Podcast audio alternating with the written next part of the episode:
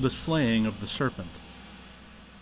Now that Yamato Take had carried out his father's instructions, he passed through the province of Owari until he came to the province of Omi. The province of Omi was afflicted with a great trouble. Many were in mourning, and many wept and cried aloud in their sorrow.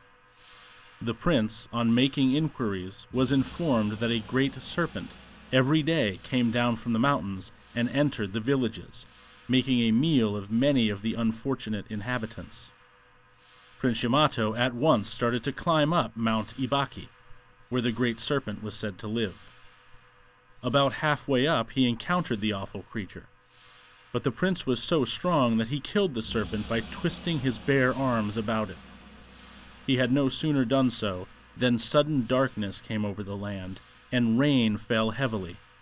However, eventually the weather improved, and our hero was able to climb down the mountain. When he reached home, he found that his feet burned with a strange pain, and, moreover, he felt very ill. He realized that the serpent had stung him, and, as he was too ill to move, he was carried to a famous mineral spring.